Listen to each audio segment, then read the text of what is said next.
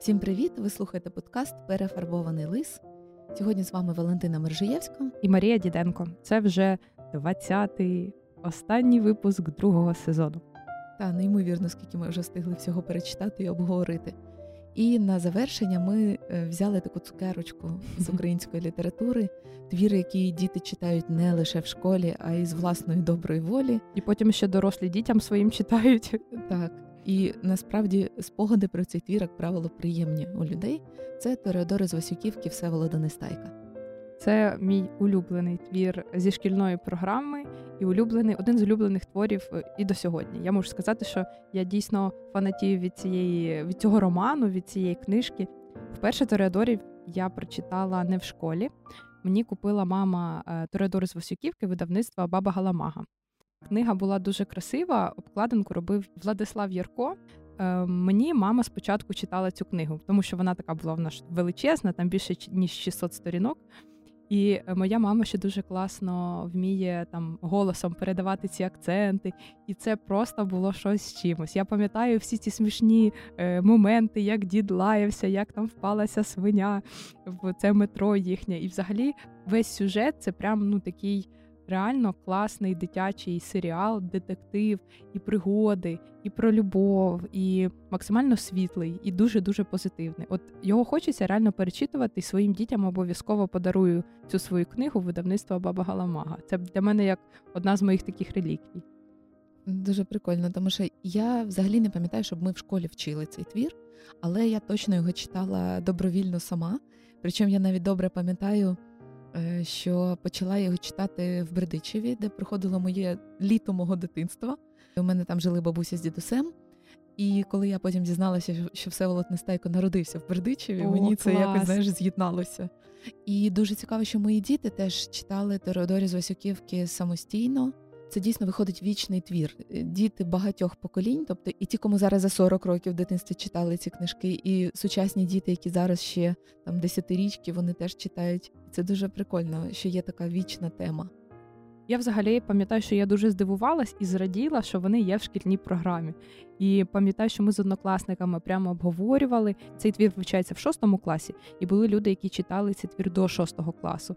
І ми вже прям такі, Боже, а ти бачив, ти бачила, що в нас будуть Теодори з Васюківки, ура! Ми прямо обговорювали. І коли ми проходили цей твір на уроці, то було сумно, тому що ми не встигали. Е, прочитати весь твір, а там лише кілька розділів пропонується для прочитання.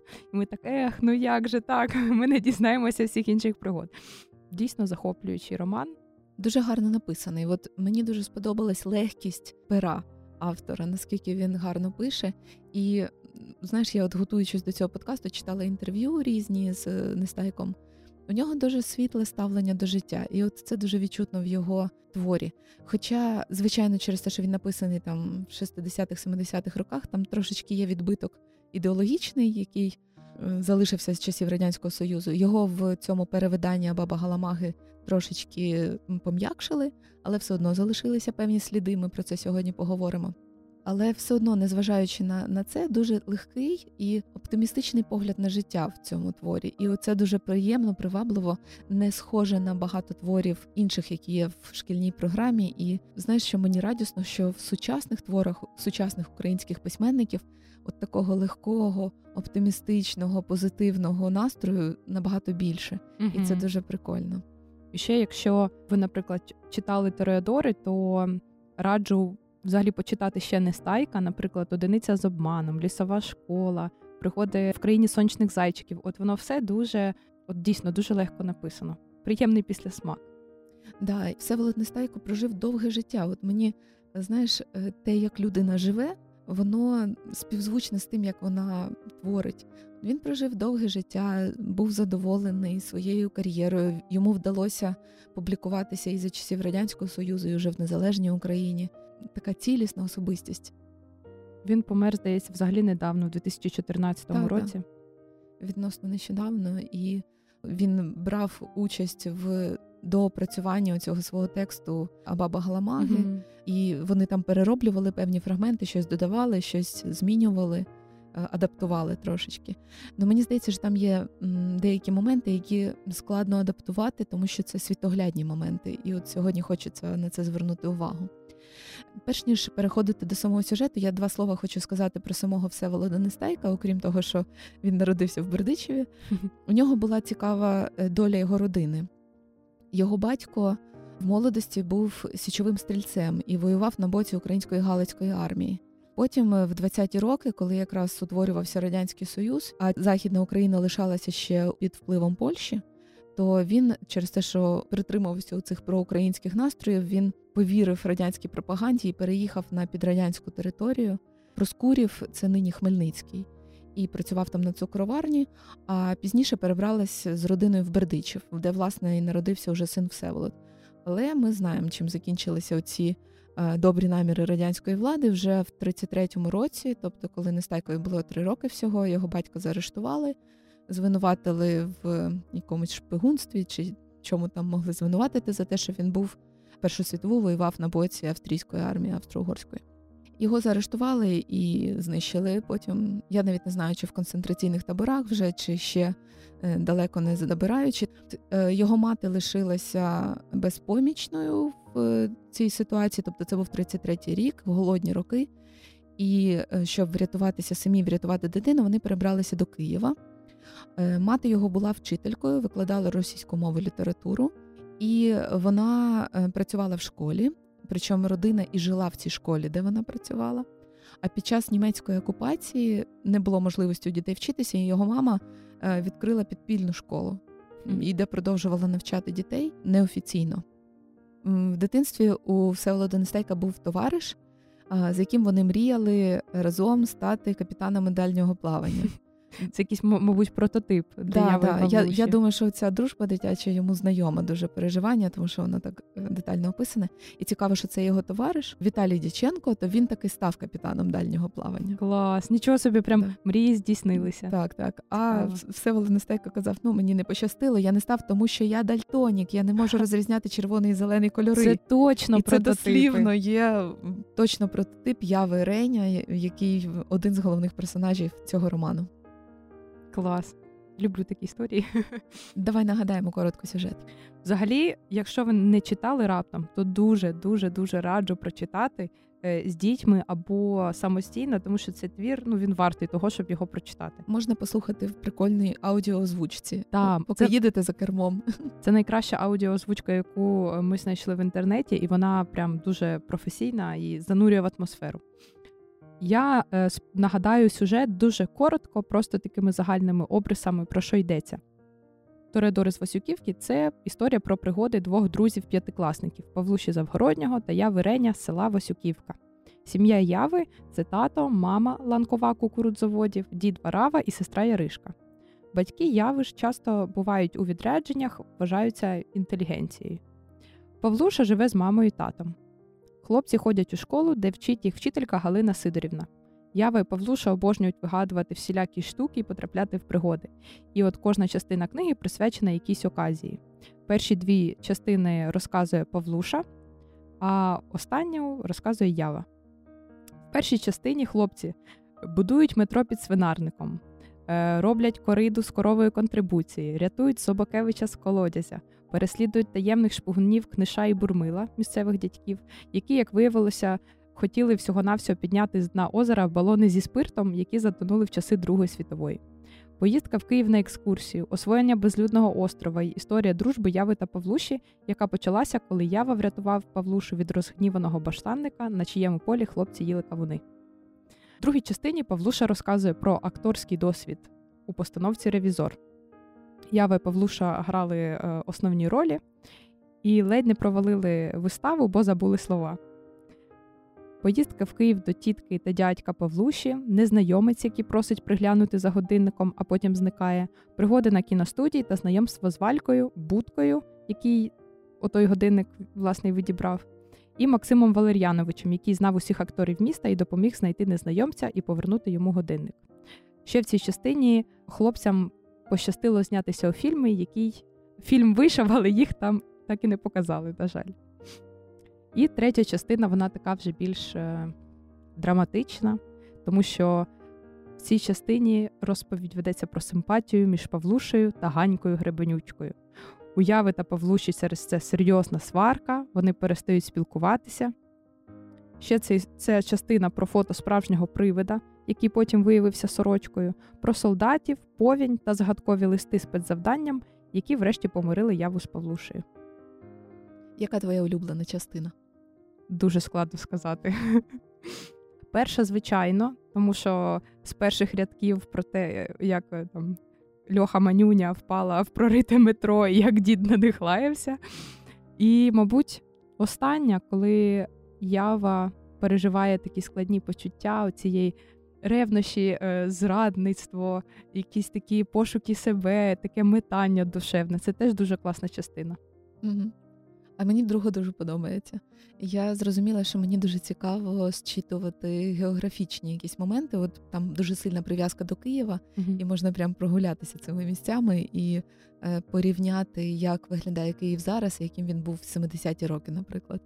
Мені дуже сподобалось. А тут ще вони трошки нерівноважні, тому що першу частину я читала більше разів, ніж ну, доходила ну, до кінця. Кілька разів було таке, що я починала читати цю книгу, потім щось мене відволікало, і я починала знову, тому про контрибуцію знаю набагато більше, ніж про перелам явиної ноги в кінці. Ну що ж, спробуємо поговорити власне про психологічні моделі поведінки цих друзів. Е, тема дружби тут основна, і вона як з цього починається твір, так і до самого завершення іде осмислення цієї дружби. І, на мій погляд, тут є як дуже сильні такі сторони підсвічені, так і є певні нюанси, які мені здається варто обговорити з дітьми. А ще, до речі, дуже багато аспектів цікавих в книзі зчитується тільки тоді, коли ти дорослий. Тому що, наприклад, тільки зараз я розумію, наскільки посада мами яви насправді впливала на його життя і на його стосунки, на ставлення інших дорослих до нього. Тільки зараз я можу оцінити поведінкову стратегію вчительки, яка намагалась постійно покарати бешкетників і приймала дуже такі не завжди виважені рішення. Але в дитинстві, коли читаєш, здається, що все дуже логічно, так якби все ок. Потім історія діда, чому як сприймається персонаж діда в дорослому віці, ну це взагалі Дід Варава? Да, mm взагалі по-іншому. Тому що коли читаєш в дитинстві, то здається, ого, дід такий страшний, такий там ух. А зараз, ну, дід як дід, реагує відповідно, все нормально. І всякі історичні моменти, коли розумієш, е, зчитуєш, що відбувається на фоні історії, які події, які, яка мода, яка культура, що відбувається в світі, які тенденції. Про це в дорослому віці це тобі стає ясніше. Тому про це теж будемо сьогодні говорити. Цей твір про дружбу, про щиру дружбу. І цікаво взагалі е, досліджувати, як розвивались стосунки Яви і Павлуші, і наскільки вони насправді різні. Вони з дуже різного бекграунду, з дуже різних родин. Мені здається, що вони одне одному в якихось моментах були і суперниками, ну і друзями. Я думаю, що вони доповнювали досвід uh-huh. один одного, от тим, що вони були з різних родин, але у них було багато спільного. Наприклад, у них була спільна мотивація. Це, до речі, дуже добре проявлено уже в останній частині, там, де Ява дуже багато аналізує що саме він втратив, коли вони посварились з Павлушею, що чому інший ніхто не може замінити, і от там проявляється. Ну навіть з першої частини оцей мотив, що їм хотілося слави, їм хотілося зробити щось видатне, щоб прославитися, от він їх дуже сильно рухає. Як на твій погляд, наскільки це актуальна мотивація для сучасних дітей? Ну, це знаєш, це може не прям потреба у в славі. Це ж потреба в увазі більше. Ну так, звичайно. Потреба в увазі це 100%. А що, а що таке слава? Це увага так. великого кола людей. Так, якщо вони просто якби називають слава, а mm насправді за славою стоїть потреба в увазі. Дуже актуально. Це і досі для багатьох дітей актуально, як мінімум, тому що змінюються обставини життя. Батьки, наприклад, часто можуть працювати, або у дитини є лише одне коло для спілкування з однолітками це клас. І в класі, наприклад, стосунки можуть там складатись не так, як хочеться, а хочеться все-таки і уваги до себе, і дружби, і щоб твої старання оцінили, і щоб е, і отримати визнання в цьому колективі. І якщо колектив лише один, то тобі ну ця потреба загострюється, бо тобі нема, нема як цю енергію вивільнити. І часто, до речі, тому підлітки діти можуть поводити себе дуже експресивно, там бешкетувати, і вони ж там четвертий, п'ятий клас до п'ятого класу, скажімо, вони це роблять дуже несвідомо і без якогось конкретного злого наміру. Якщо вже в підлітковому віці там вже може бути такий прорахунок, ну щоб комусь насолити або щоб когось подратувати, то в такому маленькому віці е, взагалі потреба тільки в увазі. І хлопці дуже класно про це говорять якраз у творі, що ну як так дивно, що нас ніхто не зрозумів, ми ж просто хотіли уваги, а вони. Да. Але наскільки змінилися зараз стратегії досягнення цієї уваги? Угу. Чим хочуть умовно прославитись я вас Павлушею? Вони хочуть зробити якийсь винахід, відкрити театр, що у них там ще якісь е, да, якісь е, зробити такі більше схожі на подвиги, Угу. якісь дії. А сучасні діти вони більше орієнтовані на медіа. Що вони хочуть? Зробити свій ютуб канал. Е, зробити свій там Тікток чи ще щось. Тобто, оскільки у нас змінилася загальна інформаційна складова в суспільстві, тобто е, весь радянський союз він дійсно пропагував ідею подвигів, е, якихось там здобуття космосу. Да, загальний фон був таким, і діти прагнули такої реалізації. А зараз ми більше чуємо про такий медіа успіх, про зірковість, певну, і діти підсвідомо починають наслідувати ці моделі. Ще, до речі, цікаво, як відбулася ця зміна з колективізму до такого більш індивідуалізму, тому що мотивація Яви і Павлуші зробити щось суспільно корисне, суспільно вагоме. А зараз більше мотивація показати себе, ось ну, мої досягнення, який я хороший, який я класний, що я вмію. І це теж дуже така помітна зміна. Так, але не можна казати, що щось з цього добре, щось з цього погано. Так, просто це просто як просто як така факт, особливість так. часу. Причому мені здається, що якраз от що подивитись історію людства, це якраз постійно так коливається. Ми спочатку колективізм, потім в більший індивідуалізм схиляємось. Потім знову хочеться якихось спільних переживань. Ми знову більше спрямовані на колективні проживання, і нас так постійно трошки хилитає. Ну зараз, наприклад, е, починається тенденція до того, щоб об'єднуватися в групи, в спільноти, в команди, і це зараз набуває більшої ваги.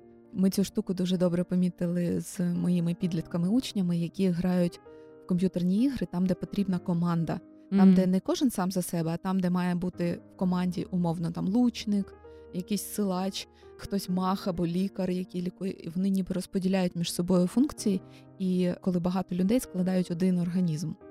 Так, це ж зараз, як бач, можна поспостерігати, як дійсно ті маятник розхитується. Угу.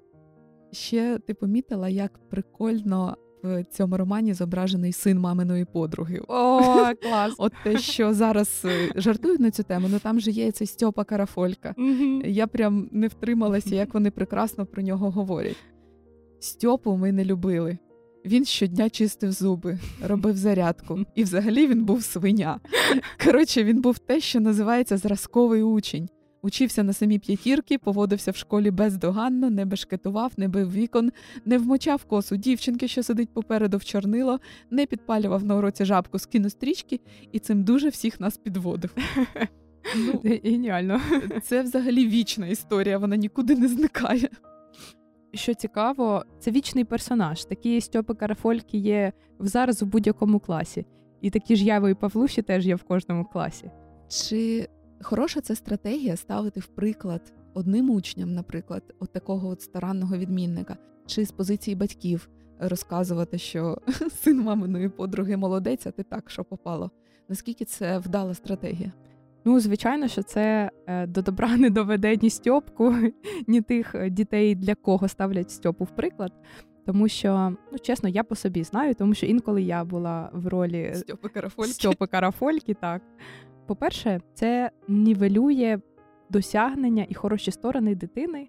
Це точно не підтримує, а це знецінює старання і намагання. І взагалі ніхто не любить, коли його порівнюють з кимось. От пригадайте, якби вам сказали, що навіть коли а ти готуєш, а бабуся готує краще, ніж ти, мама, то це так теж дуже неприємно чути. Угу. Я думаю, що мотивація у батьків, які використовують таку стратегію, вона не негативна. Будь-яка мама і будь-який тато любить свою дитину і точно не бажає їй зла і не бажає її якось принизити, зробити так, щоб вона страждала. Це ніби хочу так заохотити. Ну так варіант заохочення, але насправді він ніколи не працює. І дуже тяжко дитині, яку ставлять в приклад. про це ми вже говорили в кількох наших випусках. Про це ярликування і про е, негнучкість мислення, коли в тебе є е, розуміння, що та я там я найрозумніший, я найкращий, я такий відмінник, в мене все добре виходить. І коли така дитина в реальному світі зіштовхується з труднощами, їй складно перелаштувати своє ставлення до себе, і вона тоді дуже страждає від цього, тому що ну як так, у мене двійка. Не може в мене бути двійки, це це жах, це угу. кошмар, це страшно. Тобто стресостійкість низька так. через це. А ще мені здається, що е, таке ставлення когось в приклад, воно відокремлює його від іншої спільноти. Можливо, цей угу. Стьопа Карафолька хотів би дружити з Явою Павлушою, але дорослі через те, що ставили його в приклад, то вони ніби їх розмежовували постійно, і йому набагато складніше було б е, побудувати стосунки з іншими дітьми. Взагалі, якщо хочете дати якийсь зворотній зв'язок або заохотити, то можна це робити за екологічною схемою. Е, перше, це сказати, що добре виходить, похвалити за щось. Причому це може бути не лише в діяльності або в навчанні, це може бути якась особистісна якість, наприклад, що дитина уважна, або хороший друг, або е, піклується про когось, або веселий, або багато енергії. Будь-яку людину є за що похвалити. Потім важливо е, не сказати, що неправильно або що погано, а казати, над чим можна попрацювати. От яка зона розвитку. І головне дати варіант, як це можна зробити. Тобто ви не залишаєте, що ти хороший, але оце робиш погано. Все, пішли. А коли говориш, що, наприклад, Павлуша, ти дуже енергійний, в тебе завжди так багато крутих ідей.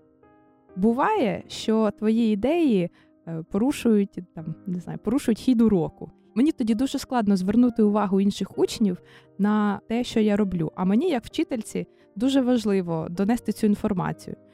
Мені було б дуже приємно, це б мені дуже допомогло, якби ми ці ідеї могли разом обговорити на перерві або наприкінці уроку за 5 хвилин до кінця. От в такому форматі. Тобто, ви, по-перше, даєте увагу, тому що ці всі експресивні поведінки, вони ж для того, щоб привернути увагу. По-друге, ви е, підкреслюєте значимість. І по-третє, ви допомагаєте розвинути конструктивну поведінку, сценарій даєте реагування. Тому що дитина може себе вести неконструктивно, по-перше, тому що вона просто не відчуває, що це якось заважає комусь, або що вона робить щось, що неприємно, що порушує кордони, або що ну, не в тему. А по-друге, просто не знає, як по-іншому. Наприклад, в родині звикли перебивати.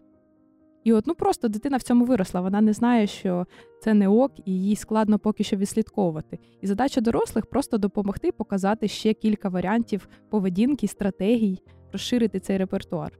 І саме головне робити це неодноразово.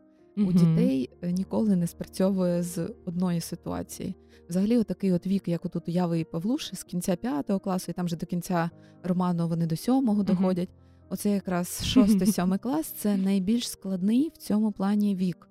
І дорослим треба запастись терпіння і зрозуміти, що ми будемо 125 разів повторювати оцей меседж про те, що е, є більш конструктивні методи е, привертання до себе уваги чи самореалізації. Ми будемо це пропонувати. От треба налаштуватись на такий дзенський спокій і два з половиною роки спокійного налаштування підлітка без знецінювання, з підтримкою його ідей. Це дійсно великий внесок потім в майбутнє цих дітей. Так, дійсно, не можна очікувати, що після першого зауваження все буде супер, все буде клас. Причому вони розуміють, вони погоджуються, вони так, кивають вони просто не можуть. і дуже хочуть зробити так, як ти їм пропонуєш, але вони просто їм ще нема чим. Їм mm-hmm. треба трошечки підрости. Так, дійсно. Є навіть додаткові методи, які допомагають прямо робити якісь нагадування, ставити там галочки, якісь е, поміточки, там психологічні є така штучка, називається якорити. Тобто варіантів досягнення маса одразу згадується техніка Яви і Павлуші, як вони один одному допомагали не забріхуватись. Коли вони домовилися про те, що вони будуть один одному давати шалабани в момент, коли ти забріхуєшся. Це ж дуже класна техніка. Ну, можливо, не обов'язково, щоб це були шалабани, але суть в тому, коли ти перебуваєш в певній ситуації, в певній емоції, в бажанні там якось проявити себе, ти можеш не контролювати, як ти це робиш. І твій друг може тобі в цьому допомогти, ніби бути таким зовнішнім здоровим глуздом. І от я вас Павлушою, вони дуже класно це відпрацьовували, коли не давали брехати один одному. Бо головна ж причина не покарати, а допомогти.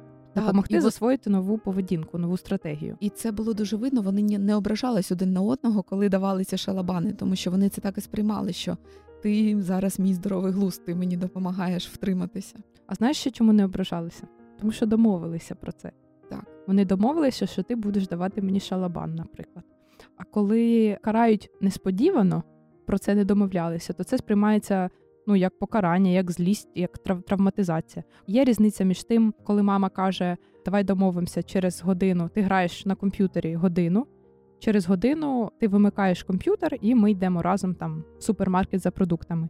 Що будемо робити, якщо ти не вимкнеш комп'ютер через годину? І разом і дитина підліток може вам прям придумати. Ну, наприклад, ти можеш прийти і сказати мені, що година пройшла.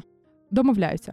А якщо мама приходить через годину і просто вимикає з розетки комп'ютер, то це сприймається як реально атака. І якщо є атака, то буде й захист. Цікаво, що у мене зараз е, з моїми дітьми якраз про комп'ютер почалися ці прикольчики. Ну, з молодшими. У мене старший вже переріс цей вік, а молодший якраз він, коли був молодшим, він добре контролював час комп'ютерної гри в межах нашої домовленості. А зараз ну, почалося. От кінець п'ятого класу, початок шостого, йому стало важко себе контролювати. І ми з ним домовляємось, коли він має вимкнути. І якщо він переграє, у нас домовлено, що він не грає наступного дня. Ми про це узгодили, він це знає. У нього це не викликає протесту. І кожен раз, коли така ситуація стається, вона з певною періодичністю стається. Я не тільки просто змушую його дотриматись цієї домовленості, я пояснюю, чому це важливо. Я пояснюю, чому мені важливо, щоб він навчився самоконтролю, що е, так він зможе планувати своє життя, тобто він буде ним керувати, а не буде залежним від якихось зовнішніх обставин. Що мені важливо, щоб ти тримав слово, бо від цього залежить, захочуть з тобою люди мати справу далі чи ні. Тобто я пояснюю якісь далекоглядні наслідки цього, чому мені це важливо. Я кажу, я не хочу тебе карати. Я це роблю не для того, щоб зробити тобі погано. Просто мені важливо, щоб ти навчився, що так робити неправильно. І дуже класним методом є, коли ти бачиш, що твоє переступання домовленості тягне за собою негативні для тебе наслідки. І ми просто влаштовуємо цей зв'язок, просто щоб ти запам'ятав, як це працює. І тоді, через цю аргументацію, він дійсно розуміє, що я просто виконую цю функцію. Я не хочу йому зла, я просто допомагаю йому простроїти оцей тайм-менеджмент в його житті.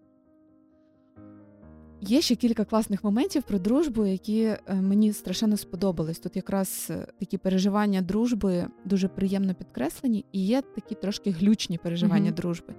Наприклад, абсолютно прекрасний е, момент, коли Ява їде на безлюдний острів, і Павлуша йому дарує свої класні риболовні гачки і ножик, які для нього є дуже великою цінністю, але він розуміє, що вони другу будуть потрібні, і він йому їх дарує і він не шкодує про це, тобто він реально якби проживає з ним це переживання. І водночас є дуже схожа, нібито ситуація такої ж солідарності дружньої, коли з контрольною, з контрольною так, з, коли Ява не здає іспит, і е, Павлуша а дуже Павлуша сильно, отримує четвірку. Да, і він за цю четвірку страшенно переживає. Як бути в такій ситуації Павлуші? Гарне питання. Е, він так реагує, по-перше, в силу свого віку, і в силу того, що вони ну, якби вони з явою дуже близькі, і в якихось моментах в книжці це можна відслідкувати, вони, наче знаєш, як зливаються в одне в одне ціле таке. У них прямо як одна ідея на двох, одні забави на двох, і в них така міцна дружба. Тут теж знаєш, важливо якось розмовляти з дітьми про кордони. До речі, ява реагує на його четвірку досить спокійно. нормально, спокійно. Але ну у мене бували такі ситуації, коли я почувалася ніяково за те, що у мене з, з якоюсь сферою добре. Ну, ти не можеш цим поділитися, якщо це дійсно якась обдарованість чи просто вдалий збіг обставин. От він у тебе в житті вдало співпало все, а у когось поруч ні. Це знаєш, може це про дозволяти собі е, отримувати якісь нагороди, бути в чомусь кращим, ніж ну, ніж інші, а в чомусь може і там гіршим, ніж е, інші. Так, так. От як прийняти свій успіх, як прийняти свою перевагу. Насправді людина страждати може не тільки від е, негативних е, явищ в своєму житті. От як, наприклад, перфекціоністу страшенно складно прийняти, протріумфувати свій успіх. От людина зробила класну роботу, йому кажуть, офігенно. Він каже: Ну не знаю, можна було і краще, і він не може до кінця відчути, що він зробив щось класно. От і так само, от тут Павлуша, він в принципі. Е, нормально написав цей диктант, але він не може до кінця це прийняти. На чому можна сконцентруватися в цій ситуації, щоб прийняти свій успіх? Е, я чому так питаю? Тому що мені здається, що дуже часто, коли ми стикаємося з чимось неблагополучним в житті, наприклад, у когось зовсім немає грошей, а у тебе, наприклад, є. Ти ж не будеш просто брати і роздавати свої гроші тим, в кого немає. Ну от як прийняти свій добробут?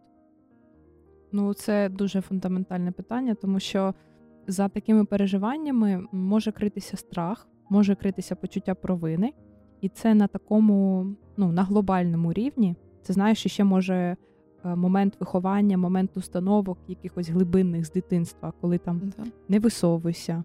Якщо в тебе добре, то не треба нікому про це розказувати. Хтось може наврочити, якщо будеш е, хизуватися. Або, наприклад, якщо ти щось зробив добре, то обов'язково хтось тобі позаздрить. А якщо позаздрять, значить тобі буде погано. Ну, це такі, знаєш, як світоглядні речі, які нас формують. І для того, щоб у дітей такий світогляд не був основним, тому що він досить обмежуючий. Це ж як знаєш, заборона на успіх. Ти не радієш, вау, у мене четвірка, круто, я молодець, я постарався. А ти думаєш, Боже, який жах, четвірка, тепер я не в компанії. Да, да. Це е, страх успіху, це теж один з факторів, чому люди можуть е, не досягати висот самореалізації або там в професійній діяльності. В ситуації з Павлушею мені здається, що є кілька моментів, які можна було б йому підсвітити, і йому би було легше прийняти свою четвірку, яку, на відміну від яви, він заробив. Це, е, по-перше, показати, що тепер яві буде легше прагнути теж хорошої оцінки. Тобто, е, оскільки його друг уже здав, то йому є до чого прагнути. По-друге, ти, якщо ти реально розібрався і знаєш е, цей іспит, ти можеш допомогти своєму другові. Тобто тут може бути багато варіантів, на чому можна зосередитись. От ну, ну що саме головне, це те, що інші тепер можуть подивитися на тебе і побачити, що цього можна досягти, що це реально. Ну, але це теж, знаєш, теж уже про наслідування, про це ставити в приклад, типу, що вон, навіть Павлуша на чотири бали написав, а ти. Ну так. Я думаю, що от через те, що вони спостерігали оце е, звеличення uh Стьопки Карафольки, жоден з них не хотів бути в його ролі. Це 100%. якраз зворотня е, сторона от, оцього е, ставлення в приклад, коли воно викликає навпаки відторгнення. Ти не хочеш опинитися в цій ролі, і тому не можеш прийняти свій успіх. І тому, якщо а якщо ти не можеш його прийняти, то в якийсь момент він просто не буде наступати, якщо Та, ти ну, до нього не готовий. Ну, Ти ж не будеш до нього, ти не будеш робити останні зусилля, uh щоб його досягти. Тому, до речі, часто це може бути одним з факторів, чому дитина лінується. От кажуть, ну такий талановитий, такий там голова на плечах є. А чого ти от лінуєшся? Зробити там контрольну написати, а мені лінь. Угу. Чого ти там щось не проєкті не, не береш участь, мені лінь. А це тому, що от реально є страх успіху, страх того, що от будуть як на Стьопу Карафольку, там тицяти пальцями не любити, а ніхто не хоче, щоб його не любили. Ще однією темою, яка дуже гарно розгорнута в цьому романі, особливо якраз в другій частині, там де пригоди в Києві, є дуже багато таких от питань лідерства, е, питань притримування свого шляху і здатності спертись на своє рішення, якихось таких питань честі, якби не знаю, як це моральний кодекс. Ко, да, коректніше сказати. Ну, от, наприклад, пам'ятаєш там ситуація, де хлопці нариваються на якусь дворову компанію цього будки, і треба йти битися. Угу. І Павлуша слабший, ніж Ява. Там дуже класний момент, що Павлуша каже. Е, ну, від імені Павлуши розповідь, він каже: Ява не може сказати, що він буде за мене битися, тому що тоді він визнає мене слабаком. Ох, такі пацанські розклади. А ще там дуже такі е, класні відчуття описані, коли вони йдуть на стадіон, наприклад, і відчувають себе частиною цього великого організму на стадіоні, да? коли ти е, зливаєшся з цією стихією, з спільнотою з одного боку це може мати негативні наслідки, тому що це відома така теорія натовпу взагалі. Да, що да, да, що... Колективна свідомість включається. Да, що виключається. Що людина в натовпі поводиться більш примітивно, ніж кожна людина по окремості. Але водночас оце співпереживання спільного такого, воно дозволяє прожити е, дуже цінне відчуття співпричетності, єдності, якоїсь е, невідокремленості. Бо ми ж люди, ми соціальні істоти. В нас навіть мозок так влаштований, що в нас є дуже багато центрів саме для регулювання соціальних взаємодій, для емоцій, для комунікації, для е, наслідування. І якраз оце відчуття співпричетності, воно дуже важливе, тому що, можливо, є певні дослідження психологічні про те, як звідки в нас взявся взагалі страх опинитися протиставленим натовпу, страх бути не не в групі, не в команді. Найдревніші структури мозку, які в принципі еволюційно залишились з первісних часів, вони допомагали людям вижити. Первісні люди для того, щоб вижити, вони були в групі. Вони разом е, ходили на мамонта на полювання, разом доглядали дітей, підтримували вогонь. І, в принципі, коли ти був один, ти не міг вижити без групи, бо ти одразу виходить як ну, це загибель. І коли людину виганяли з групи за якусь провину або за якийсь великий проступок, то сформувався оцей такий страх, первісний ще. Страх виступати на публіці, страх бути протиставленим групі. Угу. Ще мене вразила кількість ініціацій, які є описані в цьому романі. Там же вони що тільки не роблять, і вночі ходять на цвинтари, залазять в якусь печеру, живуть і, на острові. Да, живуть на острові, ідуть на якісь розборки. Оце пам'ятаєш, там, де забрали годинник, і їм треба uh було прийти на стадіон. Що там. Тобто дуже багато моментів такого долання себе і виходу за свої межі. Ото що вихід з зони, зони комфорту. комфорту. Якраз в сучасному світі у людей лишилося набагато менше оцих моментів ініціацій, коли ти можеш прожити якийсь такий стан, який робить тебе дорослішим одразу. Я взагалі впродовж книжки звернула увагу, наскільки ці діти самостійні. Е, от е, не тільки я вас повушую, там же і юнати ці періодично з'являються, і е, валька, яка може вночі з дому вийти. Тобто у дітей набагато більша свобода самовираження, ніж е, от в сучасному світі, де значно більше гіперопіки у батьків над дітьми. Можна, звичайно, це пояснювати небезпечністю світу і все таке, але мені здається, що без ініціації людина їй дуже складно подорослішати. Тобто треба все-таки залишати якісь, можливо, більш безпечні, не обов'язково вночі ходити на цвинтар, але якісь табори, якісь поїздки кудись, там, де діти можуть приймати самостійні рішення і якось проявлятися без нагляду дорослих. От мені, от в цьому романі дуже гарно показані ці моменти. Це ще можливо тому, що зараз така тенденція, е, що діти дорослішають раніше, а зрілішають пізніше. Бо дорослішання це про якісь знання, про готовність до там невизначеності, наприклад. І оскільки зараз дуже багато джерел інформації, і вона така нефільтрована, то дорослішають діти раніше. А зрілість це от якраз про самостійність, про відповідальність. Вона наступає пізніше, тому що у батьків зараз є більше інструментів контролю. Та вони ще пам'ятають, що вони робили в дитинстві. Такі, Боже, ми таке робили в дитинстві. Не, не дай Бог, наші діти будуть таке робити. І зараз там оці всі телефони, е, програми, які відслідковують, де дитина знаходиться. Тобто інструментів дуже багато. І тому це дійсно стримує оцей розвиток відповідальності і самостійності. І ще ініціаціями взагалі можуть бути якісь, е, якщо там це не табір і не якась поїздка, це можуть бути якісь ритуали сімейні, типу, поїхали з татом там на рибалку, наприклад. І там я зловив першу рибу, і всі всією родиною там зробили уху з цієї риби, що це таке якісь досягнення. Або в спорті, або. Та це може бути навіть щось ну побутове таке, що е, зварив борщ. До речі, мені здається, що однією з таких дуже досяжних ініціацій є самостійна купівля собі одягу. О, так от до речі. чомусь це не дуже поширено, але це настільки класно, коли дитина починає собі купляти сама одяг, починаючи від білизни там до якихось шкарпеток. Е, мені здається, з дуже раннього віку дитина здатна на це. Я вже не кажу про те, щоб одяг прати в пральній машинці це взагалі не потребує зусилля. Дитина з семи років цілком спроможна дбати про свій одяг.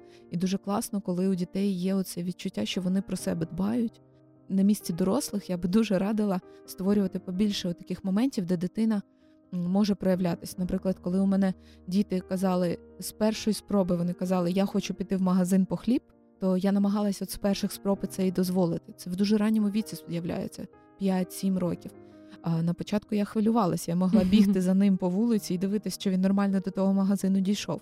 Але це якраз і дає відчуття цієї дорослості і е, можливості приймати потім рішення їздити по місту так само. Я і Павлуші скільки вони в шостому класі по Києву їздять. Поїхали в метро самостійно. собі. Да, Причому вони в іншому місті у дядьки з тіткою. У нас дуже багато дітей до кінця школи, а то і ще й в універ возять батьки на машині. Ну це проблема, це обмеження свободи і це неможливість самостійно приймати рішення. Та це дуже відтерміновує цей момент, коли ти береш відповідальність за своє життя і розумієш, що ти є автором життя, причиною всього того, що трапляється, і ти можеш на нього впливати. Тому що інколи, там, якщо тебе батьки постійно возили в школу, то як же так я приїду в Київ сам? Це здається такою проблемою, такою щось величезною. І це теж обмежує.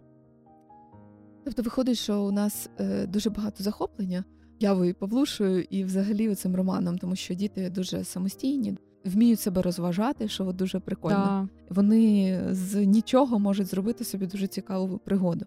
Але тут є один момент, який мені здається дуже важливим, який просто неминуче треба обговорити.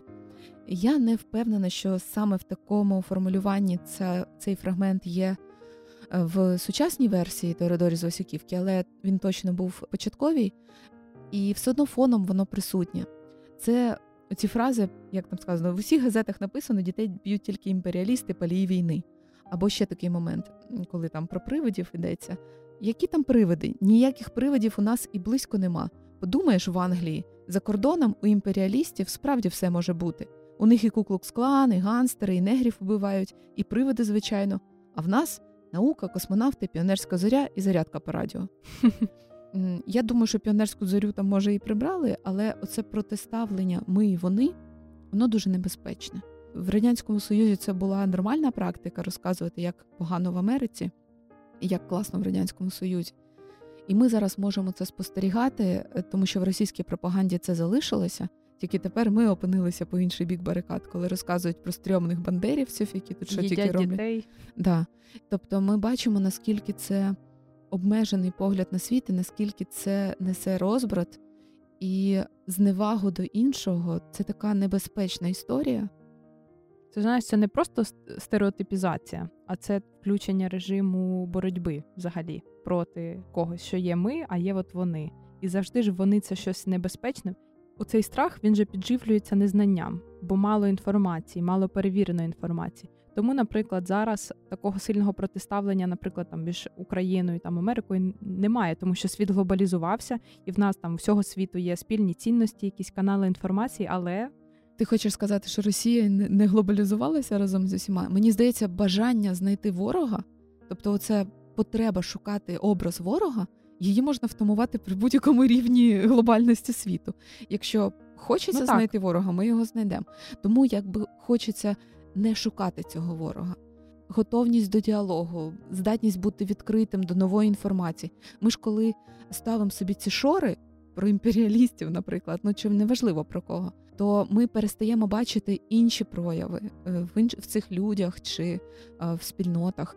І саме жахливе, що воно і зворотню реакцію теж е, виникає. Ну, наприклад, зараз на нас несеться російська пропаганда, а у нас як захисний механізм вмикається протилежна історія. Нам хочеться так же само створювати образ ворога в іншій ситуації. Це така складна тема, тому що поки країни перебувають в стані війни, воно не може бути, не може йтися про якийсь е, мирний і доброзичливий стан, тому що є очевидний конфлікт інтересів. Але мені здається, все одно треба дивитися на будь-який конфлікт з точки зору, що він в майбутнього має бути вирішений. Вирішилися ж е, інші серйозні конфлікти. Наприклад, Німеччина з Францією воювали всю історію, і в якийсь момент вони змогли вирішити. Є дуже багато інших прикладів від нацистської Німеччини до ну безліч прикладів тривалих військових конфліктів в світі, але які були вирішені зрештою. Можливо, на це знадобиться не одне десятиліття, але це виховання образу ворога, воно буде цьому перешкоджати вирішенню конфлікту. І тому хочеться якось обговорювати з дітьми реальні ситуації конфлікту, непорозумінь, агресії, але не узагальнювати це до клейма якогось, до якогось е, ярлика, який ми навішуємо на іншу країну чи на спільноту. Це знаєш, як те, що зараз говорять про медіаграмотність, про критичне мислення, про розмову про факти, про маніпуляції.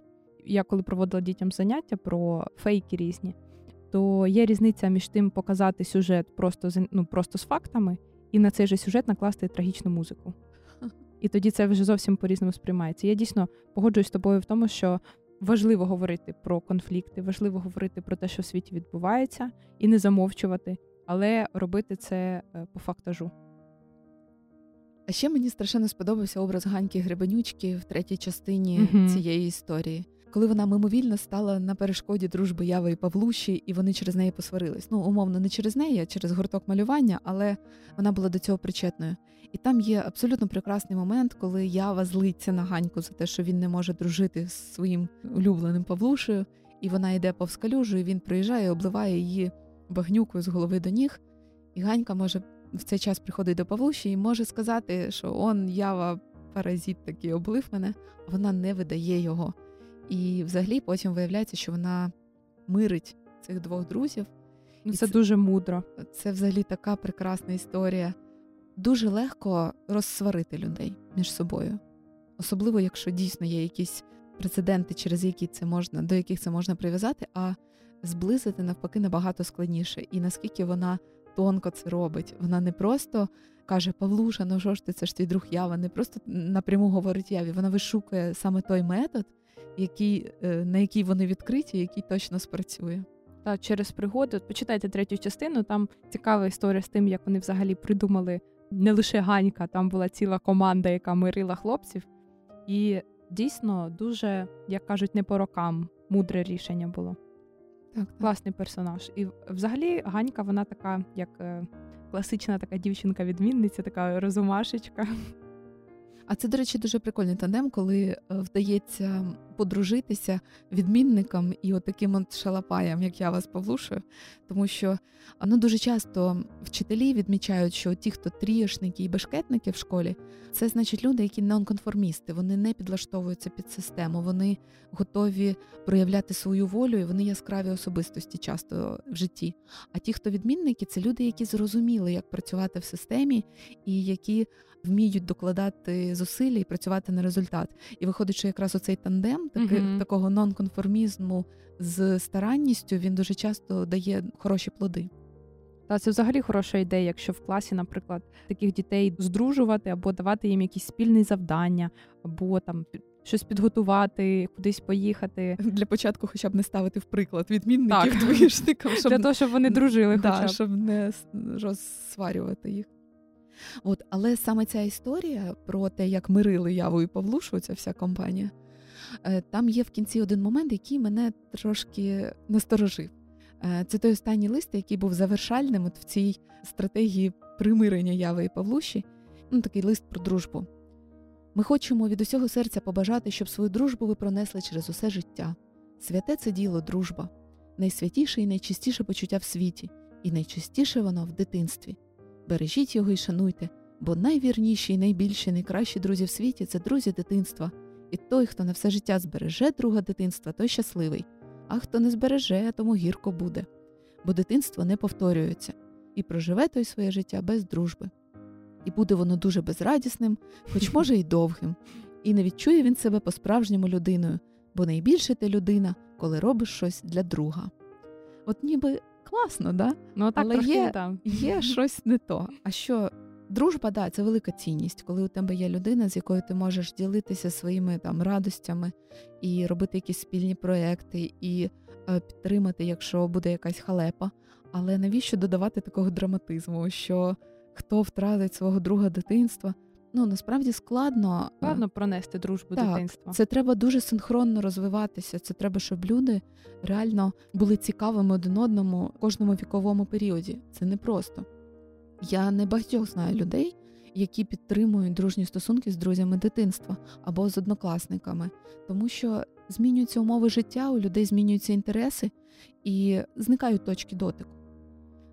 У мене, до речі, теж історія в мене була дуже-дуже близька подруга, десь до 5 чи до 6 класу. І от у нас було дуже багато спільних інтересів, якихось ігор і там придумок. Але в якийсь момент е, ми з нею так віддалилися, і я почала дружити з іншою дівчинкою, з якою я і досі дружу. Але я згадую про цю дитячу дружбу як про щось дуже прекрасне, про такі переживання, е, неймовірні взагалі. І я думаю, що просто на кожному етапі нам зустрічаються різні люди, і ці різні люди дають нам щось нове, якісь нові переживання, нові відчуття. І дійсно, цей лист був написаний скоріше такий пафосний прийом, але сприймати це як прям пряму вказівку, то це досить складно. Ну і скільки є прикладів, коли у тебе з'являється в дорослому житті вже людина, з якою ти знаходиш дуже багато спільного, інтересів, і вам приємно, і ви раді один одного бачите, і це е, справжня щира дружба, яка виникає в дорослому віці. Чому настільки дитяча дружба краще, ніж доросла? Ну це дуже сумнівне припущення. Отже, ми сьогодні говорили про прекрасний твір Тореадори з Васюківки, говорили про дружбу, про відповідальність, про покарання, про енергію, про лідерство, про сина маминої подруги. Про сина маминої подруги. Дуже вам вдячні, що ви залишаєтесь з нами. Підписуєтесь на наш Patreon. patreon.com У нас зараз буде міжсезоння в основних випусках, але для патронів ми продовжимо викладати нові випуски кожні два тижні. Тож підписуйтесь і стежте. А ще у наших е, патронів на Патреоні ми продовжуємо збирати відгуки і побажання щодо наступного третього сезону. Якщо ви нас підтримуєте на цьому сервісі, то можете доєднуватись до обговорень і пропонувати свої ідеї для наступних випусків. Ми обов'язково візьмемо їх до уваги і зробимо розбір тих творів, які для вас були найбільш цікавими, чи найбільш травматичними, чи найбільш незрозумілими. Дякуємо, що були з нами, і до зустрічі. Зустрінемось в третьому сезоні.